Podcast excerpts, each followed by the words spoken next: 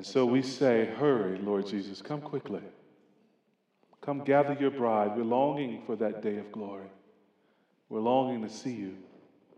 Until then, we pray that you would keep us, O Lord, that you would strengthen us, and that you would feed us by your word. Oh Lord, we pray that you would take Colossians 4, 7, and 9 and help us and strengthen us and direct us. Speak, O Lord, your, your servants listen. Please speak. In Jesus' name. Amen. I don't know if you know this or not, but Pastor Matt is jealous of me. He is. He's jealous that I'm from North Carolina. You, ever notice every time somebody mentions they're from North Carolina and I say something about North Carolina, he's like, oh, oh, yeah, oh, there you go again, you know, North Carolina. Rolls his eyes, twists his neck, throws up his hands. It's jealousy. So I'm not going to talk about North Carolina this morning. this morning, I'm going to talk about a less popular state called Pennsylvania.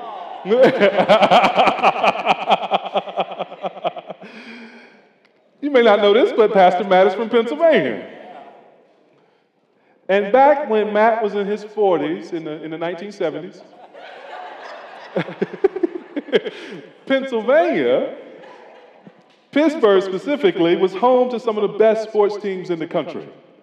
The Pittsburgh Steelers, Pittsburgh Pirates, in the 1970s, the, the, Steelers were the team of the decade. I mean, they, they dominated football with their steel curtain defense. And some of you, though you might not have been old enough to remember, you may even know some of those names from those days. Mean Joe Greene, L.C. Greenwood, Jack Ham, Jack Tatum, Mel Blount in the secondary. And they had a, a pretty impressive offense, too. Terry Bradshaw. See, some of y'all just thought he was a sports commentator, but he was a quarterback. Names like Franco Harris and Rocky Bleier, Lynn Swann and John Stallworth at the wide receiver positions. They were hanging banners. In 1979, the Pittsburgh Pirates won the World Series in baseball. I think that's the last time they won a playoff game. Is it? It's close. They had outfielders like Omar Moreno and Dave Parker and infielders like Willie Pop Stargell. That was my favorite pirate. I just loved the way he'd come to the plate and the way he would just kind of wind up with the bat before taking the pitch. And they had other great players on that Pirates team. And, and that year, the Pirates chose as their theme song. Anybody know? Matt knows, and yeah? Sister Sledge, we are family. That's exactly right. We are family. Y'all know the songs. We are family. Hey, hey, hey, hey, hey. I got all my sisters with me. Uh, uh, uh. We are family. Mm-hmm. Everybody sing. Da, da, da. Yeah. Sister Sledge was also from Pennsylvania. They were from, from Philadelphia. And in that way, the pirates cemented their brotherhood in what was one of the greatest seasons of franchise history. But it's not just the Pittsburgh Pirates who are family, nor is it just the four biological sisters called Sister Sledge that's family. The persons who should sing We Are Family with the most wonder and joy is the Christian church. But that's what the Lord has made us. More than an organization, more than a volunteer or association, more than an RB group, we, beloved, are family. The main idea of this sermon is, is this, if you're taking notes. This is one thought hanging over this sermon. It's the idea that we are family that truly transforms our relationships with one another and our witness in the world. The idea that we, people from all kinds of backgrounds, are now one family in Christ. The truth and the power of that is what transforms our relationships and what transforms our witness in the world. And I want to suggest this morning that we hang our thoughts on three, three points. This is our outline. Christians are family because, number one, of our family ties, our family ties. Number two, our family concern, our family concern. And number three, our family business. Our family business. Colossians chapter 4, verses 7 and 9. Tychicus will tell you all about my activities. He is a beloved brother and faithful minister and fellow servant in the Lord. I have sent him to you for this very purpose, that you may know how we are, and that he may encourage your hearts. And with him, Onesimus, our faithful and beloved brother, who is one of you. They will tell you of everything that has taken place here. This section of Colossians begins the, the final greetings of the letter. Uh, the Apostle Paul often concludes his letter with a long list, I should say, salutations. Is that right? Whatever, closings. he, he closes his letter with a long list of say hi to this person. Tell this person I said, what's up? You know, let this other person know what have you. That's what we begin in verses 7 and 9. He's introducing in this section, though, though he's closing the letter, he's introducing two people, Tychicus and Onesimus who are carrying the letter itself to the church in Colossae. And in that way, he's writing a kind of short letter of recommendation, a short commendation of these two men to that church. Now, the notion of family ties, the first place we see that in this text is just in that use of that family word, brother. Did you see it there? He calls Tychicus in verse 7, beloved brother. Onesimus in verse 9, faithful and beloved brother. That's the most explicit way in which we get the family theme of these couple of verses. Obviously, brother is, is family language, and, and really, when you think about it, it's a remarkable thing that the Christian church, right from the time of the apostles, began this habit of referring to each other as brother and sister. Right from the start, the Christian community saw itself not fundamentally as a club, but as a family.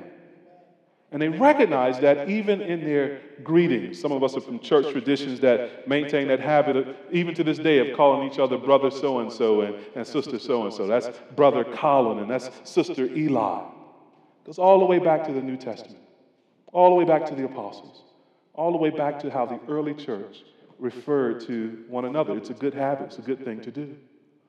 But we see also this idea of family, not just in the explicit language of brother, but did you notice also how Paul describes Onesimus down in verse 9 when he says he is one of you? That's the second clue that there's a kind of family idea in this text. Notice that one of you there means that Onesimus is ethnically and culturally and nationally a Colossian. That's where he's from like the people whom Paul is writing to, that, that's his hood. That's where he came from. And the interesting thing, now notice, in this simple reference, one of you, uh, Paul is not, if we can use our language today, he's not colorblind, or better, ethnicity blind. He acknowledges Onesimus and the Colossian church's ethnic identity. Now, often when Paul and the Bible writers refer to ethnicity, they're thinking about it with a kind of missiological purpose in mind. They're thinking in terms of Revelation 5 and Revelation 7 that God has decided that people from every nation, tribe, and language will be gathered into his kingdom around his throne. That's not quite the way Paul is using it here, though that's never far from Paul's mind. He's just simply making an observation, a fact about who the man is. Beloved, that's okay to do. We're so sensitive in our day and age that we, we wonder if it's even okay to say some, if somebody's black or white. Ooh, is that wrong? Well, not as a statement of fact, it certainly isn't. Now, there are bad ways to do that, like the guy at my daughter's college. We dropped Eden off at college this weekend, and they had a mixer for children from sort of with third culture backgrounds. These might be kids who are Americans by birth, but they grew up overseas, and now they're coming back to the States for college. And so there were lots of missionary families and their children there. And, and then, you know, we, we show up being culturally appropriate for our culture, about 15 minutes late, and, uh, and trying to figure out where, where we're supposed to go. And uh, the lady directs us around the corner. We go around this corner in the library, and there's a, an older gentleman, white gentleman, sitting there typing on his computer. And he looks up and he says, You must be looking for the third world meeting. And I said, um, Yeah? He says, You got that look about you. And I kind of smiled. I said, Oh, I look like I'm from the third world, huh? He said, Oh no, I didn't mean that. I didn't mean, I didn't mean that. So there are clumsy ways of doing it. but Paul here just makes a note that he's a Colossian. He is one of you. And when he does that, notice what he's trying to do there, even naturally with the church. He's trying to increase the Colossian church's solidarity and empathy with Onesimus. That's going to be important later. So we might call this natural family or kinsmen according to the flesh, as Paul refers to it elsewhere. And so he's, he's saying, hey, Colossians or, or Onesimus is family to you, you Colossians. But notice something else. There's something far more profound. There's a second way in which Paul wants to sort of increase solidarity between Onesimus and, and the Colossian church. He, he wants to stress the fact that they're not just natural family, but, but he is, as it were, stressing that they are spiritual family as well. And we might infer that, if you allow me an argument from silence, by what Paul does not say when he introduces Onesimus. You may recognize Onesimus, that name, from another letter in the New Testament, Philemon. Onesimus was a runaway slave from Philemon. And Paul has met Onesimus while Paul was in prison, and Onesimus apparently has come to faith in the Lord. And now Paul has written another letter that they're carrying along with them, with this Colossian letter, to Philemon, instructing Philemon on how to regard Onesimus, this runaway slave, now Christian. But remember what Paul has said to the Colossians up in chapter 3, verse 11, before he comes down to, uh, to Onesimus. I think he, he might have been pastorally setting them up. Remember what he says in Colossians chapter 3, verse 11? Where he says in, in verses 9 and 10 that they have taken off the old man, they've put on the new man, Christ. And then he says in verse 11, here there is not Greek nor Jew, circumcised and uncircumcised, barbarian, Scythian, slave, or free but Christ is all and in all. That's the, that's the family. That's the spiritual family, the, the Christian family. Paul's been preparing them now as he introduces Onesimus to confer on Onesimus not the shame of slavery, but the dignity of brotherhood. He says he's one of you. There's a dual meaning there. He's a Colossian naturally, but he's a Christian supernaturally. It's a part of your family. And this is why he writes to Philemon these words in verses 15 and 16 of Philemon. And he writes and he commends Onesimus back to him. And he, he commends Philemon to receive him. He says, Perhaps this is why he, Onesimus, was parted from you for a while, that you might have him back forever, no longer as a bondservant, but more than a bondservant, as a beloved brother, especially to me, but how much more to you both in the flesh and in the Lord. Philemon was a Colossian too. So this is your kinsman according to the flesh, but more importantly, this is your kinsman in the Lord. Receive him as a beloved brother. Don't receive him as a brother grudgingly, but take him in like you love him. Receive him as one of your, one of your own. So, since both Onesimus and Philemon are believers in the Lord, they have, through their common faith, now been united as family. Their relationship is no longer defined by economic status, economic arrangement of slave and free, but by their spiritual arrangement in the family of God. They have one Father, God, and they have become kinsmen in Him, not by the flesh, but by the Spirit. So, without erasing or ignoring Onesimus' ethnic and class background, Paul gathers the entire church up into one family. A free man becomes brother to an enslaved man. A Jewish man becomes brother to a Gentile, Colossian. They both remain Jewish and Colossian, but they are adopted by God into his family. The ethnic family is swallowed up, as it were, in the spiritual family. That's what the church is. This is what Jesus does, beloved. Jesus finds us in all of our different walks of life and all of our backgrounds and all of our variation and diversity, and He makes us one new man, one new spiritual ethnicity in Him. And through faith in Jesus, who was crucified for our sins, who was buried and resurrected three days later from the grave for our righteousness, God adopts us as his children. He makes us his very own family. This is one of the sweetest facts of the Christian life. If you believe in Christ, you have been adopted. You are a spiritual orphan without God as your father, without an inheritance in heaven. And God, through Christ, through Christ's blood, has signed the papers to make you his own, to bring you into his family, and to give you an inheritance in the kingdom that will not perish. This is who we are, beloved. This is what the church is adopted sinners reconciled to God as our Father.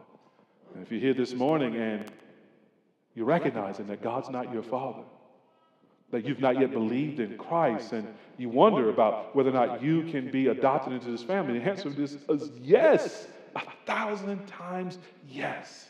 The offer is made to you too, to every creature, to repent of their sins, believe in Jesus Christ as Lord, crucified for your sins, resurrected from the grave for your righteousness, and follow Him in the obedience that comes from faith. And you will be following Him right into the Father's household, right into His adopting love.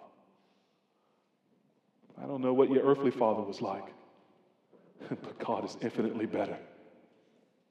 No matter how bad your earthly father was or how good your earthly father is, to have God as your father, that's everything.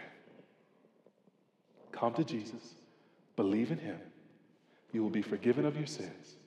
You will be declared righteous with God, and you will be adopted into his family. And beloved, this is our great privilege, isn't it? To be that kind of family that receives people like Onesimus. And we're not likely to see many runaway slaves as a church, though we might. Slavery is still practiced, it's still real. We need to pray for its abolition. And if God is pleased to send us someone here who has escaped the, the slave trade, whether it's the fisheries of West Africa or the, the sex trade around the world, may we be the kind of congregation that receives them as brothers and sisters. Not to shame, but to dignity. And Paul himself, when he writes this letter, he's writing from prison. I wonder if the Apostle Paul were alive today and got out of prison, I wonder if he'd be accepted in every church. Or if he might find it hard to fellowship in some churches because they find it hard to fellowship with someone with a criminal background. We are much more likely to encounter folks in our neighborhood who have had some kind of experience, some kind of contact with the criminal justice system, having, having been jailed. And the question is are we the kind of family who believes so radically in the grace of God, so radically in the transformation of God through the gospel that the worst criminal would find a home with us if he is Christ, if she is Christ? I think that's a test of our preparation for ministry in our neighborhood. It's whether or not we have hearts large enough, open enough, wide enough to embrace people who, like Paul or like Onesimus, would be regarded by the rest of the world as lower class, as less than, as undesirable. May they never be regarded that way by God's people who were lost and orphaned in sin, but loved by God anyway. May we love like Christ. And may we ask ourselves if we're prepared to extend that kind of love as a regular part of our witness in our neighborhood. If God loves and saves people from every tribe, nation, and language on the earth, how then should his people love? And I trust you see that this has practical importance for the kind of horrific things we saw in Charlottesville in the last week or two. I mean, this is what makes Charlottesville a horror in the eyes of the Christian is that we've been loved by God when we are so different from God. And there's been no barrier to his love. In fact, he has crossed those barriers to make us who were different and hostile to him, the Bible says, his family. And this is why no Christian can be a racist, could be a neo Nazi, could be a supremacist, black, white, Hispanic, whatever, or a nationalist of the sort that trades in hatred and prejudice. Many of the people you realize marching in the name of the supremacy of their own race also claim to be representing Jesus Christ. They are deluded, beloved. They deceive themselves. For the people they reject in their hearts and their society, Jesus accepts in his heart and his kingdom. Having that hatred in their hearts, which the Bible refers to as murder, they will not inherit the kingdom of God. For no unrepentant murderer, no one who hates their brother shall enter God's kingdom. The saddest people on the streets of Charlottesville were not the people run over by the car, it was the driver of the car and the people marching under insignia that has stood for hate for generations. They are the most sad people, for they are the most deluded and the most lost in terms of understanding God's love. Beloved, there's a lot at stake in Charlottesville righteousness, equality, justice, truth, love of neighbor, and much more. It feels like our country is tottering off balance, trying to decide who are we? The country may very well rip itself apart, arguing about who belongs to it, who is one of you, and who isn't. We have opportunity to speak into the national conversation a word about natural citizenship as well as a word about citizenship in the kingdom of heaven. But this is the other truth. Uh, men may be barred from natural citizenship when accepted in that citizenship that lasts forever. Uh, without a moral compass, which has long been abandoned in far too much of our, our country, it's time for Christians to shine, beloved. It's time that we bear witness to the love of God in Christ Jesus and we apply that truth of God's love in our conversations, in our relationships with, with people not like us, and people vulnerable in society. What we need are family ties that are stronger than American citizenship. We need ties that bind eternally. The love of God in Jesus Christ and our shared faith in Him. That's stronger than blood and land. It will last longer than blood and land. Through faith in Jesus, Beloved, we are family. Our tie is his blood and his cross and his resurrection and our hope in him of an eternal kingdom. And we're family not only because of our ties, but we're family because of our concern, our mutual concern. That's at least one thing every family wants when they're when they're separated from other family members is the encouraging news about, about the other. And Christy and I just dropped Eden off at college yesterday. And we already want to know how she's doing. I found out Christy snuck and texted her last night. Got up out of bed about 4 o'clock in the morning. Leave that child alone. She at college. I texted her at an appropriate hour, about 7.30.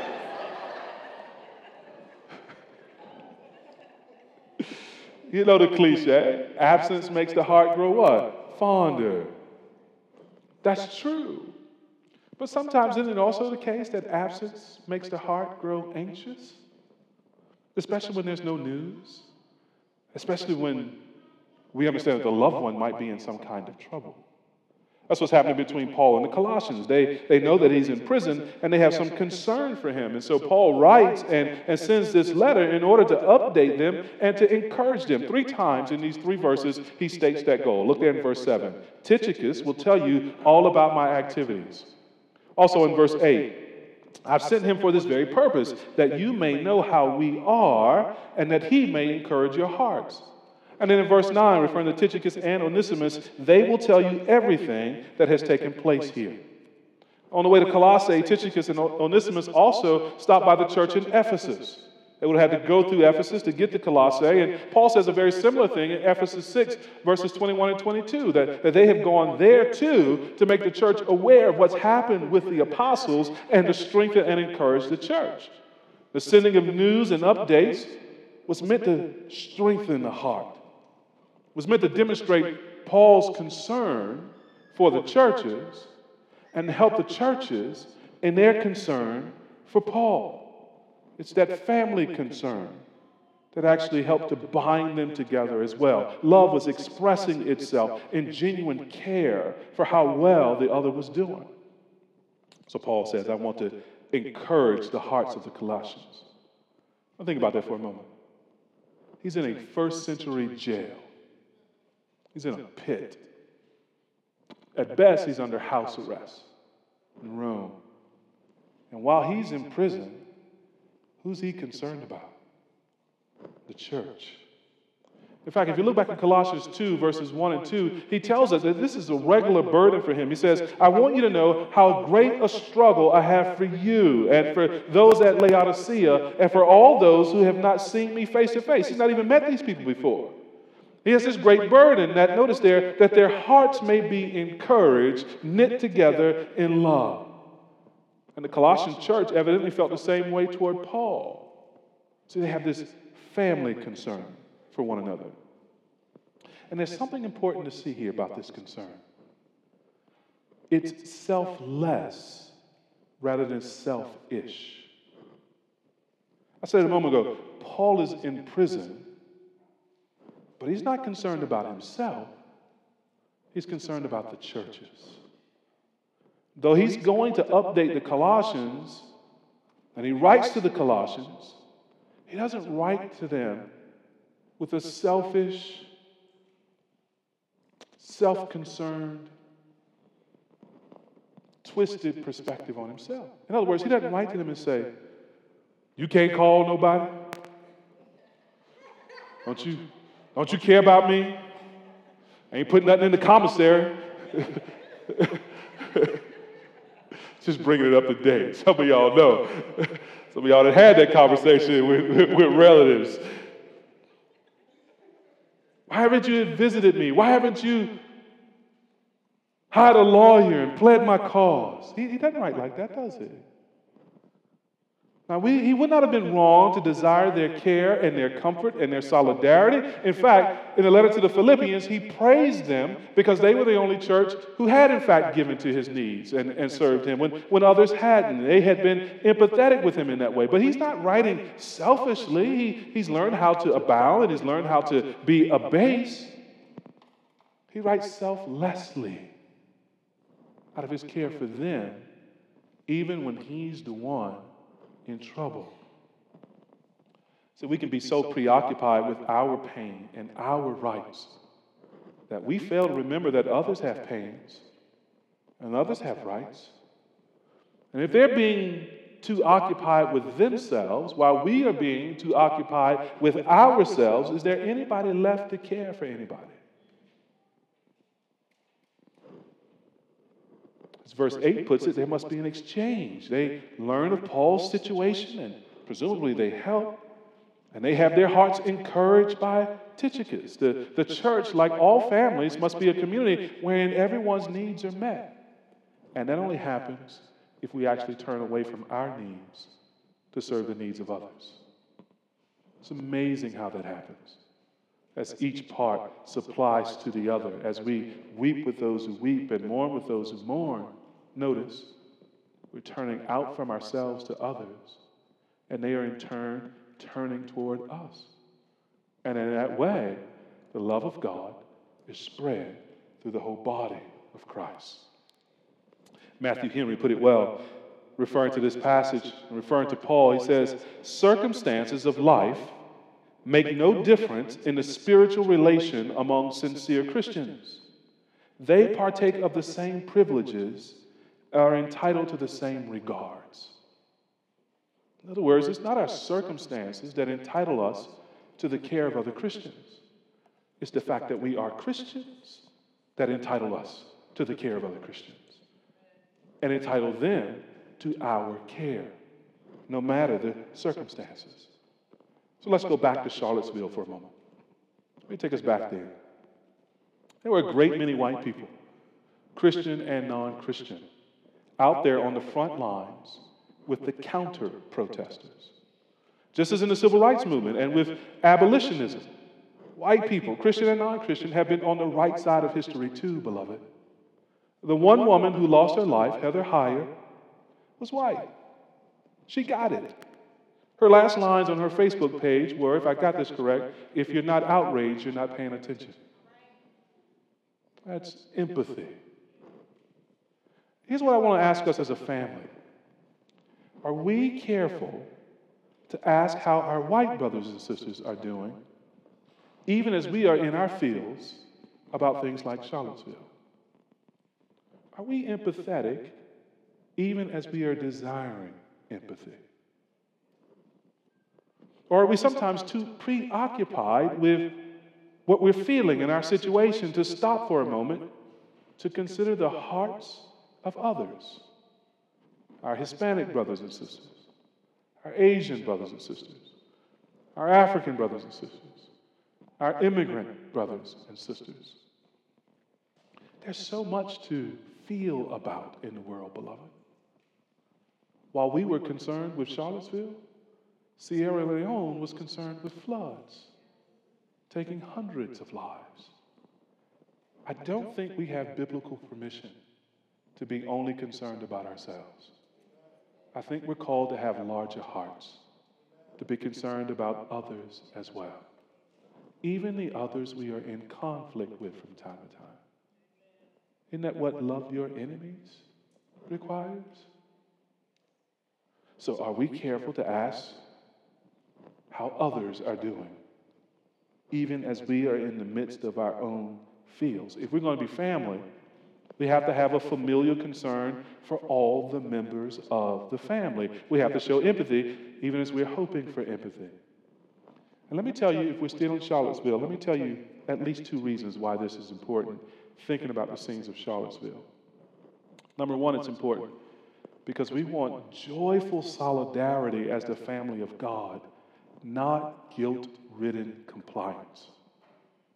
We want joyful solidarity as the family of God, not guilt ridden, guilt induced, coerced compliance. Why?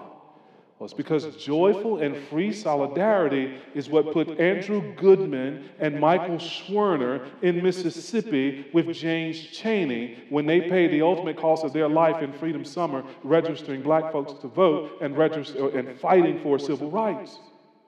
That's what put Goodman and, Sher- and, and Schwerner in Mississippi. Not guilt, but joyful solidarity. And that's what put Heather Heyer out there among the counter protesters when she could have been home and nobody would have noticed. Joyful solidarity. That's reason number one. Reason number two. It's because we want to prevent the agents of hate from being able to recruit any more into their ranks. Let me try to unpack this a little bit. The agents of hate feed upon a twisted notion of one of you or one of us. The whole worldview is defined that way in a sinful sort of notion of he's one of us, she's not. And, and, and, based upon that notion of one of us, a sinful, prideful, supremacist notion of one of us, they also then feed upon feelings of being misunderstood, of, of loss, feelings of loss, feelings of resentment, feelings of displacement. They find people kind of unearthed in this world who've been battered a little bit and bruised a little bit and feel like they might be losing something in the culture. And whether or not you think they're actually losing anything is beside the point. My point is, they feel that way. And here's what the agents of hate say to folks like that Your country is being taken over by people who are not one of you. I'm one of you, and I understand. I mean, how much is enough?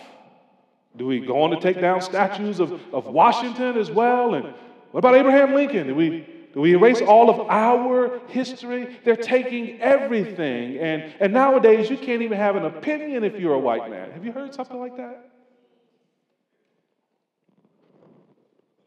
And some people who do feel lost and displaced and culturally under pressure, which, by the way, is a pretty strong theme in evangelical circles. Have you noticed? The country's going to hell in a handbasket. Evangelicals are persecuted. They're taking this away, taking that away. They're not, they're not the same thing, but they're, they're similar in their sort of emotional stream. Right?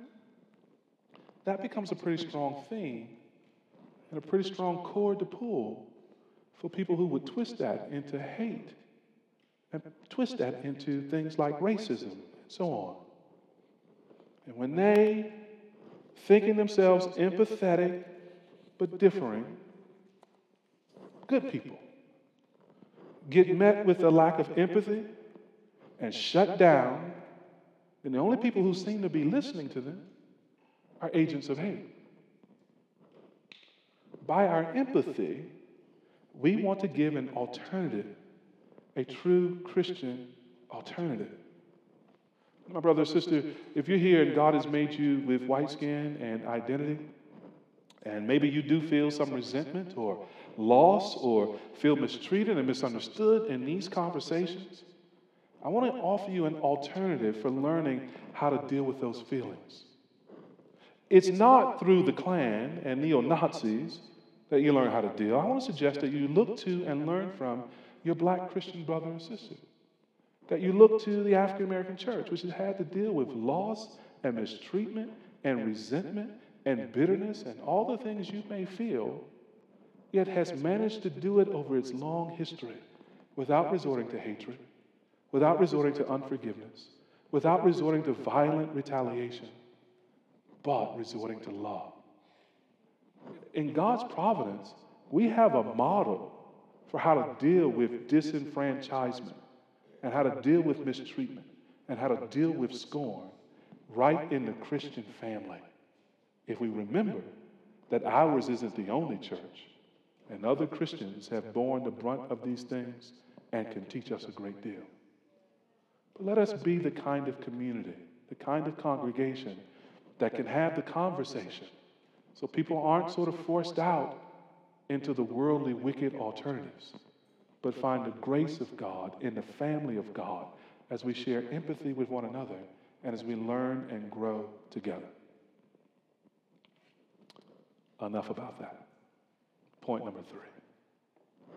We are family because of the ties that bind us, because of the concern that we have for each other, and number three, because of the family business because of the family business. Now, in all of this, we must be about our Father's business. I infer that from Tychicus, who is described as a faithful minister and fellow servant in the Lord. You see that there in verse 7. Tychicus traveled extensively with Paul and for Paul. Titus chapter 3, verse 12, Paul says there that he may send Tychicus to Crete to relieve Titus and so Tychicus is one of those guys that could probably fill a, fill a pulpit and preach and hold down the fort while another pastor gets rest. We, we see that also in 2 Timothy 4.12, where he says there to Timothy that he's going to send Tychicus to uh, Ephesus, where Timothy is, so that Timothy can come be with Paul and bring Paul his books. This is free right here. It's always good to bring a pastor books, just saying. So Paul, Paul has this man, Tychicus, as a, as a fellow soldier in the work of the ministry. But here's the, here's the extraordinary thing about Tychicus' faithfulness. At least the extraordinary thing to me, what, what stands out to me with regard to the Colossian letter. He's taking this letter from Paul in Rome all the way to this church that Paul has never been to in Colossae. Now, that might not mean much to you if you like me, if you're just geographically ignorant and you don't have a sense of, of, of, what that means. Let me, let me read something from, from one of the commentaries about this, this trip. And it's not the only one that he's made. He's made, he's made a number in his ministry with Paul. Here's what one commentator says To get from Rome to Colossae, he would first have to, to cross the Italian peninsula on foot. So he's got to walk across Italy. All right? Then make the first of two sea crossings over the Adriatic Sea to Illyricum, just modern day Albania. Right? This would be followed by another long slog on foot along the Egnatian way, Egnatian way through Macedonia until he reached the port of Thessalonica on the Aegean Sea. So then he's got to cross the Aegean Sea, right? And that would take him to Ephesus on the coast of Asia Minor. This man has walked and sailed from Italy to Asia. All right? And when he gets to Ephesus, it's another 100 mile trip from Ephesus to Colossae by foot. Now, y'all know some of us ain't that faithful. y'all, y'all know so, some of us ain't going that far. Much less if we got to walk, right? Dogs be hurting. and then some of us ain't getting on no boats, right? You know, and um, the sickness, the robbers along the road, all the things he would have faced in this trip, where some of us would have been just thinking, man, it's just a letter. Tychicus was carrying in his hands the very word of God across sea, through valley, by foot, to the people of God. And the letters of Ephesus and Colossians and Philemon we have because this brother took that walk and that boat ride. And 2,000 years later, your soul and my soul is blessed with the picture of Jesus and our union with him because this man was a faithful brother, a faithful minister, and a servant of the Lord Jesus Christ. Beloved, we are recipients of Tychicus's faithfulness, of his service to the Lord. And the church on every continent and in every era has been blessed because this man went where he was asked to go, when he was asked to go, to do what he was asked to do. Faithfulness always bears fruit, beloved, and it often bears fruit beyond our lifetimes, as was the case with this brother. Beloved, how wonderful it would be if we were remembered by those who came after us as beloved brother and faithful minister and fellow servant in the Lord. How wonderful it would be if when Christ returns, he finds us about the Father's business, spreading the gospel, making disciples, and loving the Christian family. How wonderful it would be when Christ returns, he would find us crossing over mountains, sailing across seas, walking through deserts, living in hamlets, all to make Jesus known. No matter what goes on in the world, from Charlottesville to Sierra Leone, and, and what part we may or may not have in it, we are called to the family business of preaching the good news of Jesus Christ, of making him known and spreading that news to every creature of letting the world know that God has a son that was crucified in our place to atone for our sins. And God, in His love for His Son and for us, raised that Son from the dead to prove that He had accepted His sacrifice. And God, because of His love for His Son and for us, has done it in such a way that everyone who believes in Jesus is united to Jesus and lives forever with Him as His own adopted family. That's our business. That's why God has left us in the world, to make that known to every creature and to tell every creature, come get some of this. Come get in on God's love. Come believe in his son and be forgiven of your sins and saved for eternal life and adopted into God's family. We are the family, and that is the business. And that's why we rejoice to see Jeremy and the team go to Northeast DC with the gospel and plant a church. They are family taking care of our Father's business. And that's why some of you should go with them. And that's why Dennis and Jahil are leading evangelism teams in the neighborhoods on the, on the weekends, a couple weekends a month, knocking on doors, praying with cats on the block. Let them know we're here about our Father's business, to tell you about Jesus. And that's why Matt and I will go to the UK in a couple of months to, to